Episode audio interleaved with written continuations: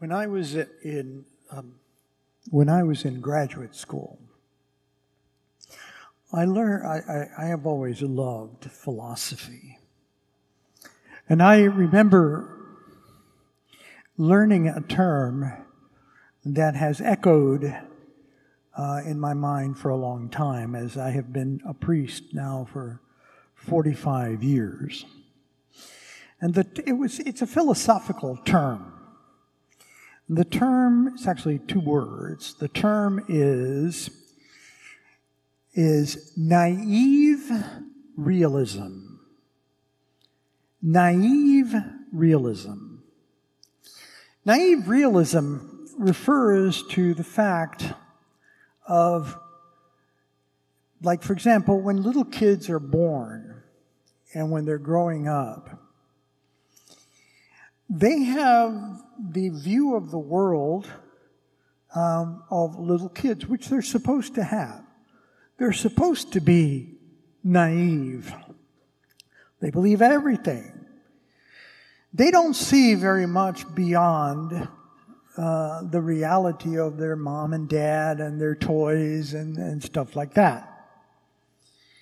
You and I, as adults who have had a a broader vision of what life is all about know how naive they are, appropriately so, but how naive they are because uh, they don't know what's waiting for them uh, as they grow older. I, will never forget one of our my, one of my older priests. Uh, who was in the seminary with us, who was our spiritual director when I was a young 25 year old seminarian. He was an old, old man, and he, he used to say to us, Buckle up, boys. You don't know what's coming at you. And he's right. Now that I'm 73, buckle up, boys. You don't know what it's coming. You see, even at that time, I was still at my proper level, but I was still a naive realist. That you think that the world is the way you imagine it to be. Now, why am I saying this? I'm saying this because throughout the years, I have come to understand that to some degree, all of us fall into that category naive realism. Now look at the two words naive. It means that uh, you believe stuff because you think it's true, but it's not. But you think it's true. And you, realism is because you actually think that your picture of reality is actually the way reality is. But if you think about how it is that we come out slowly but surely out of naive realism is through a constant cycle of disappointment, dis, uh, let me use not that word, let me use the word disillusionment and re-understand, re-insights, new insights, which lead you to a deeper understanding of reality.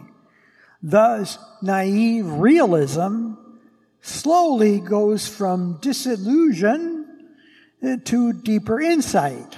And then that deeper insight is still its own level of naivete, and you wait for the next disillusionment.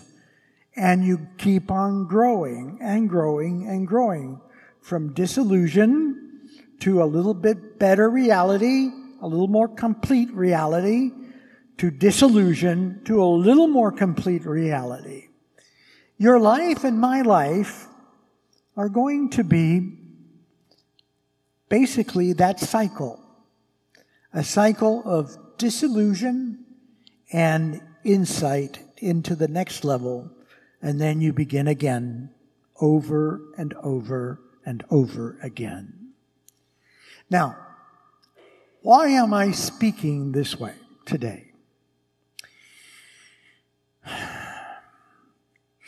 every time I get to the to Advent, I'm very aware as a mixture of insights of as a mixture of my my own journey through disillusion and insight to another disillusion and insight to another disillusion and insight I become more and more aware of why I am a Christian and why the truth of Christianity is the truth. Because you see, when you're young, and maybe sometimes even when you're older, but you're a little more stupid, you just think it's religion. You think, oh, that's religion. But you don't realize that you're still judging it according to naive criteria. Now, again, you're still, I'm still not answering the question why am I talking like this today? I want you to look at the first reading. I, if you have, if you have a missalette, go ahead and look at it. But I want to, I want you to see the cycle of disillusion and insight in the prophecy of Isaiah. Now, in the prophecy of Isaiah, you have to remember that the Jews were expecting a Messiah. Now, what was the Messiah? Well, they had an idea that they had been conquered so many times the Babylonians, the Assyrians, uh, different other smaller conquests, and then the Romans. They were conquered so many times and had come out of Egypt, out of slavery. And for hundreds of years, they had been through a cycle of disillusionment, liberation, and insight, only to be once again conquered again and back and forth. But all during this time, they had been revealed that a Messiah would come to liberate them, to liberate them from the cycle of disillusion. Now, no, notice the word disillusion, to wake up from an illusion. They were expecting and they were promised a Messiah. And in the history of Israel, they imagined Israel to be this tremendous tree, like the trees of Lebanon. Okay, they imagined Israel to be a tree, and it was God's tree. It was God's tree. And from that tree, someday, there was going to come the Messiah. They were all waiting for the Messiah. And for a lot of them, they were all expecting that the Messiah was going to liberate them from their captors, be it the Assyrians or the Babylonians or in, in during the time of Jesus, the Romans. That God would come with his kingdom, with his army, and drive out the Romans because that's what they were waiting for. And yet, Listen to Isaiah. Now remember, they imagine Israel to be this great tree of Lebanon. And now listen to Isaiah. And I want you to remember that Isaiah is going to use the name Jesse. Jesse is the father of King David. And out of the line of King David, the Messiah was supposed to come. Now, when Isaiah, about 400 years before Jesus, was speaking, Israel had already been conquered by the Babylonians and Assyrians, not yet by the Romans. There was quite a bit of disillusionment because what has happened? Didn't God promise that He was going to take care of us? Didn't He promise that a Messiah would come? What's going on? Now, listen to the first words of the prophet Isaiah. On that day, a shoot shall sprout from the stump of Jesse, and from his roots a bud shall blossom. Now just stop right there. I want to draw your attention to the stump of Jesse. What's Isaiah referring to? Remember, Jesse, the line of King David, was supposed to be this great tree. This great tree that it topped all the other trees. And by the time Isaiah is prophesying, what is left? A stump. A stump. On that day, a shoot shall sprout from the stump of Jesse. Now, I don't know about you, but when I was growing up in my house, at our home, there was in the front yard a stump. They had to cut a tree down. We expect that stump was dead. We did not have any any expectation that anything would ever come from that stump. You see, we were pretty pessimistic about that stump. Nobody ever thought that anything would grow from that stump. And yet, what Isaiah is saying here is a shoot shall sprout from the stump of Jesse.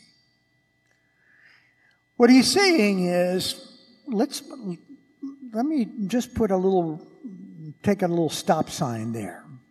I want you to know, to, to understand the difference between optimism and hope. Now, what is optimism? Because they're not the same thing. What is optimism? When you're optimistic. Well, the word itself means that you are waiting and desiring that within the context of everything that's happening, that the best thing happens. You are expecting or hoping for the optimum. You are hoping for the optimum. But it's the optimum given the conditions that are surrounding it. Now, hope is different. Hope is not optimistic. Hope is when you have gone beyond optimistic and you are now no longer expecting anything to occur and you are still all of a sudden you are given the idea that there might be a power that is beyond the limits of optimism. That there might be a power that is beyond the limits of optimism. That's hope. What Isaiah is referring to is he's saying to Israel, You live disillusioned. You've been disillusioned because you thought that the Messiah was going to come just the way you optimistically thought that he would from this great tree of Lebanon. But he's not. He is not coming from optimism. When you've given up on the stump, God is, his promise is, is still valid. God can make a shoot that will grow into that tree come out of the stump of Jesse. That's what Isaiah is talking about. Isaiah is talking beyond optimism into the realm of hope. Because optimistically, nobody expects anything to come out of that stump. And so during Advent, during Advent, what we're focusing on is not optimism. You know, day before yesterday, I was in a discussion uh, about what's going on in the world and what's going on in the politics of the United States and the politics of, of our culture, the way it's going right now. And somebody in the class, I was teaching a class, and somebody said to me, Are you optimistic, Father? Are you optimistic that we're going to get out of this mess? Because everybody in the United States thinks that the United States is going in the wrong direction. And I said, No, I'm, I'm not. I'm not optimistic. Because whenever I look back at world history, all I can see is the cycle between optimism and disillusion, optimism and disillusionment. You know, you go, you start even, you start at the beginning of last century. You have World War One, the war, the, the war to end all wars. 30 years later, we are in World War II. 15 years later, we're in the Cold War, the Korean War, the Vietnam War, the unsettled of all things that are going on, the culture that is going round and round, the bitterness of all that's going on in society. No, I am not optimistic. I don't think that the future of history is going to be any better than the past has been. There will be periods of calm. There will be. But they will not last for long, maybe 30 or 40 years at the most, if you're lucky. But I am hopeful. And why? Because hope is not optimism.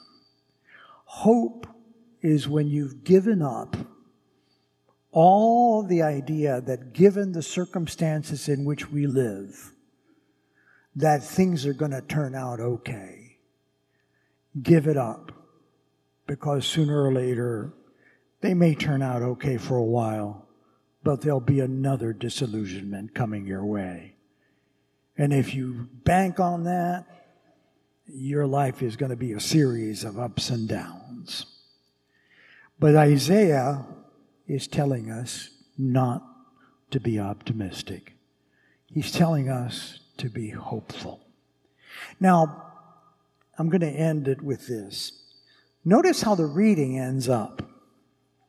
The reading of Isaiah is not predicting optimism for, the, for Israel. Notice where the reading goes. And he talks about the prophecy about Christ because he says, uh, On that day, um, the Spirit of the Lord shall rest upon him, the blossom that comes from the shoot a spirit of wisdom and understanding, a spirit of counsel and strength. Predicting the Messiah. A spirit of knowledge and fear of the Lord, a delight shall fear the Lord. Not by appearance shall he judge, not by hearsay shall he decide, but he shall judge the poor with justice and decide aright from the lands afflicted. He shall strike the ruthless with the rod of his mouth and with the bread, breath of his lips shall, be, shall he slay the wicked. Justice shall be the band around his waist, and faithfulness the belt around his hips. He's talking about, notice, it's not a military leader that he's talking about. Did no, nobody knows exactly what, who, who this guy is talking about. But then notice the future. Notice that Isaiah is not predicting, even after the Messiah, Isaiah is not predicting an optimistic future. Why? How can you tell it's not optimistic? because the future that he's predicting is not within the, the realm of the possibilities of this world. Remember what optimism is that given the way things are, the best possible result will turn out. That's optimism.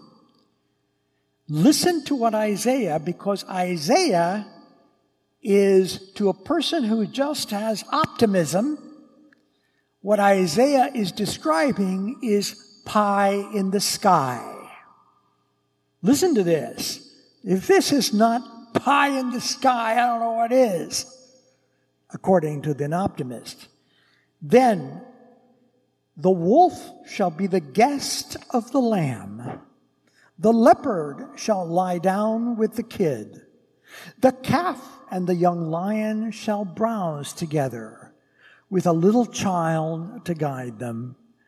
Together their young shall rest the lion shall eat hay like an ox, and the baby shall play in the cobra's den, and the child lay his hand in the adder's lair.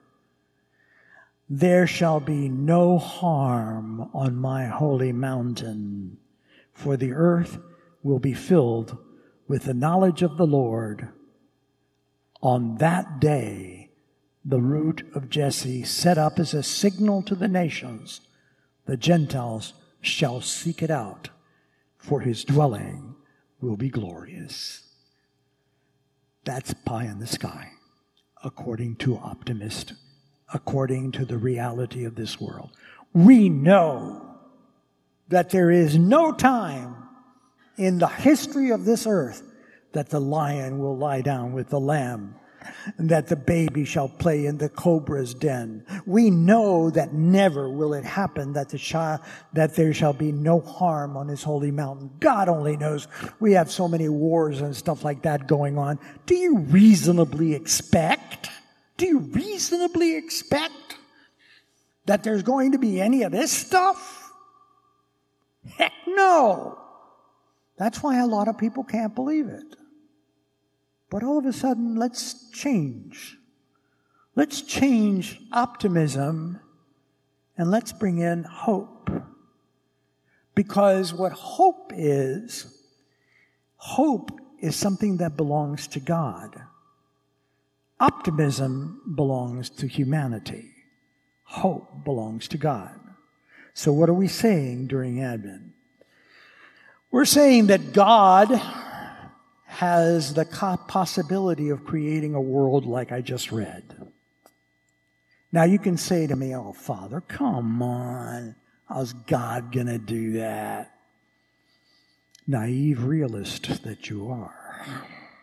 Naive realist that you are. Why? Because you think that the only way that reality can be is the way that you perceive it, as in creation by itself and that everything has to be subjected to the laws of reality the way it is right now. Everything has to be according to the law of reality. Be realistic. Listen to that. But the problem is who created reality? Who created, periodically, I'll be walking around and I'll look around and I get into a doubt. I go, How can you do this, Lord? How can you bring about this thing that you just described?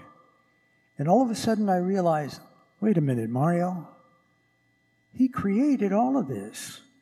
And every time I look into the heavens and we look at the, the, the, space and we look at the universe and we look at the at biology and we look at the way that the world is, He created all of this. What makes you think that he can't do it over again. That's hope. There's a difference. Hope is when you're not bound by the realities and the limitations of this world. Hope is when you realize that God's power, who created the reality that you think is all there is, when you hope, you understand that God's promise will go beyond disillusion into the realm of what we're waiting for. And so, folks, that's Advent. Advent is not a season. It's not a season in which we're optimistic. We are not optimistic.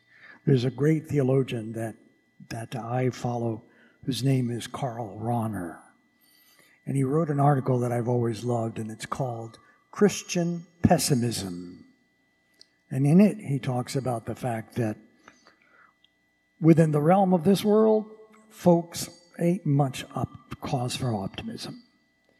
But he's talking about Christian pessimism as the antidote for realistic naivete, optimistic naivete.